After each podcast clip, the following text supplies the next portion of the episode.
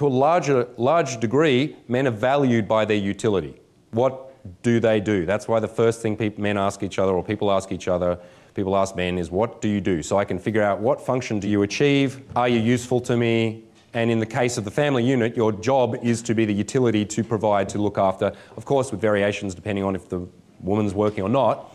But that is essentially what you are driven into, either aggressively and coercively, or with this soft kind of just over, just over here. There you go.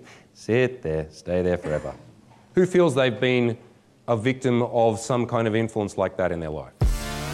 Welcome to the Natural Lifestyles Podcast with your hosts, James Marshall and Liam McRae, where we will be diving deep into the issues of modern masculinity, seduction, dating, lifestyle design, sexuality, psychedelics, you name it.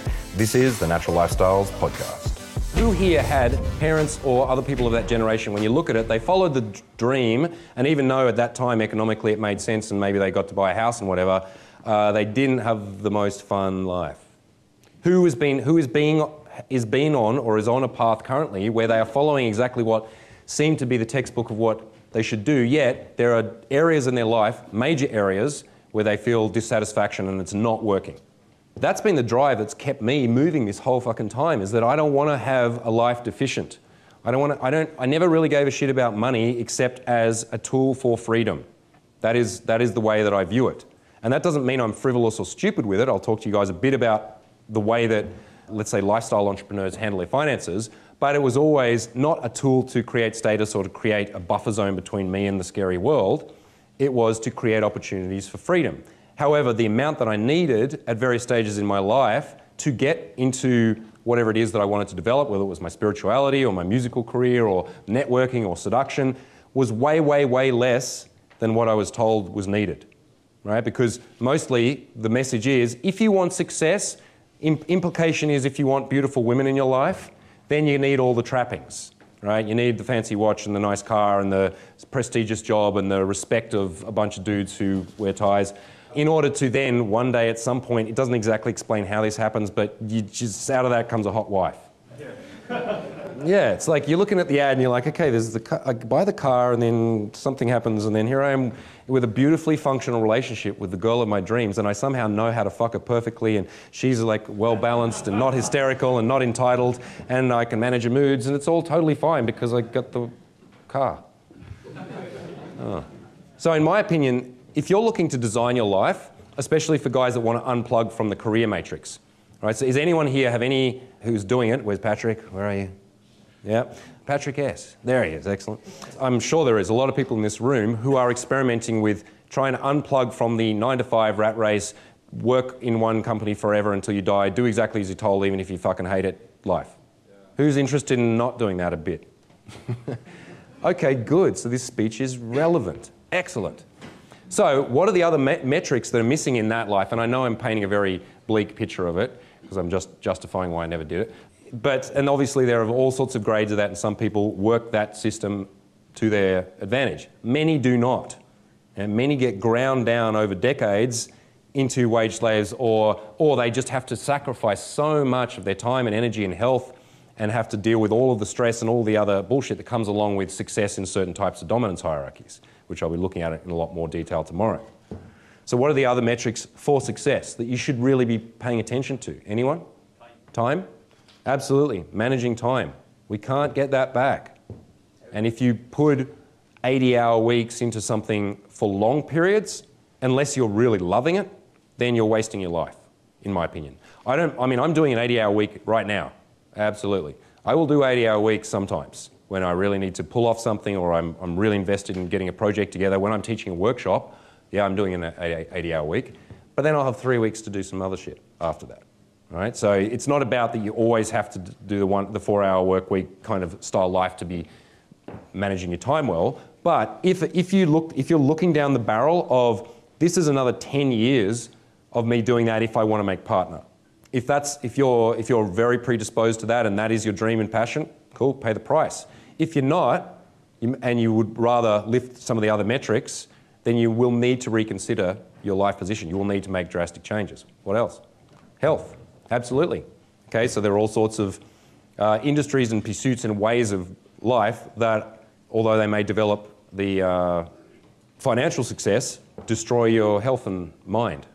Yeah, and a lot of that is to do with modern lifestyle diseases, to do with bad, bad diet, stress, bad sleep, and opioids, I believe. A little shout out to the opi- opi- opium heads in there. I mean, it's good stuff, right? Just like, oh shit, this isn't a dream. This is real. All right, what else? Freedom will, well, essentially, freedom is the umbrella.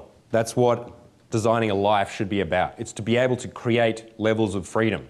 None of us are 100% free in the sense that we can't just go and like shoot someone in the head if we want to, because there'll be consequences. You know, there are, there are limitations based on the, the people around us, but there are some people who live extraordinarily free lives and many who volunteer into slavery. And then there's a whole bunch that have no fucking choice.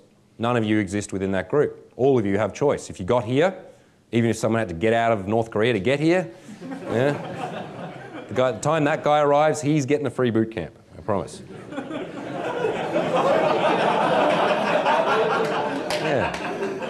Yeah. All right. What other metrics? Okay, so freedom, relationships. Absolutely. Right? Because the old school says to us in many, in many ways, settle down quickly with a woman and breed. Why? What's the agenda there? Why not just say, just whatever you want to do with women and relationships and children, do it? Why do they give a shit? Who? Why do the, the parents care about their genes being passed on? I don't actually think anyone cares about passing their genes on. I think people care about passing their memes on. Like, it's like, do I really care that half my genetic coding is going to be recreated in another human being and it's going to sort of half look a bit like me and have some of my fucking issues? No, but I do care about my legacy. I do care about passing on, the, well, not the family name so much, but passing on a legacy of who I was and what that meant at this time in history. I think that's really why grandparents start putting pressure on people, is because they want another generation to remember them so that they can actually pass, pass on the idea of the fact that they existed on this planet. I think it's a fairly narcissistic motivation. Well, before we get on to pleasure, which we should, don't defer that too long. In, in terms of the relationship stuff, let's look at a little bit more because there are overall societal structures that benefit very well from men settling down with a woman that exists within what demographic? This what? The same demographic, essentially, right? People, there is the only the only social mobility exists for women because of what? Because of their vaginas. Exactly, and the quality of them, right? So women use beauty to to climb socially, and if and if I was a hot chick, I would too, absolutely right? So they have that resource. that They can, if they if they have that resource and it's valued, if they're in Siberia, hot chicks are a dime a dozen. Same girl moves to New York, she can have any banker there, and she can set herself up in a new t- type of lifestyle, as she should. All right. For men, the leverage and mobility tends to be because of, what is that? Status, finances, resources. Okay. So typically people are shuffled into and encouraged to just shack up with someone that exists within your demographic if you can move up through some advantage, then cool, do that. But settle down, have children, because that locks you into the space that society at large, probably your family at large, and you know the globe operates on fairly well. Family units keep things working. People keep working and saving and bringing up children, and the whole machine rolls and rolls. Right? But it's not necessarily, and often definitely not, for the advantage of the individual. It's not designed that way, although it will be marketed that way, as and, and, and as a a thing that there is almost no alternative. The only alternative is really an immature, masculine, boyish pursuit of Peter Pan, Never Never Land, getting laid forever, traveling the world, bagging chicks. That's that essentially what it is that we are doing. would be considered to be something that is like, why, why would somebody do that? Only if they have not developed as a man. Only if they have not come to peace with, they're like, I am a man who has duty, who is supposed to do these sorts of things, and I'm gonna, and my function and, and my value is in my utility. To a larger, large degree, men are valued by their utility. What do they do? That's why the first thing men ask each other, or people ask each other, people ask men, is what do you do? So I can figure out what function do you achieve? Are you useful to me? And in the case of the family unit, your job is to be the utility to provide, to look after, of course, with variations depending on if the woman's working or not, but that is essentially what you are driven into. Either aggressively and coercively, or with this soft kind of just over, just over here. There you go. Sit there, stay there forever.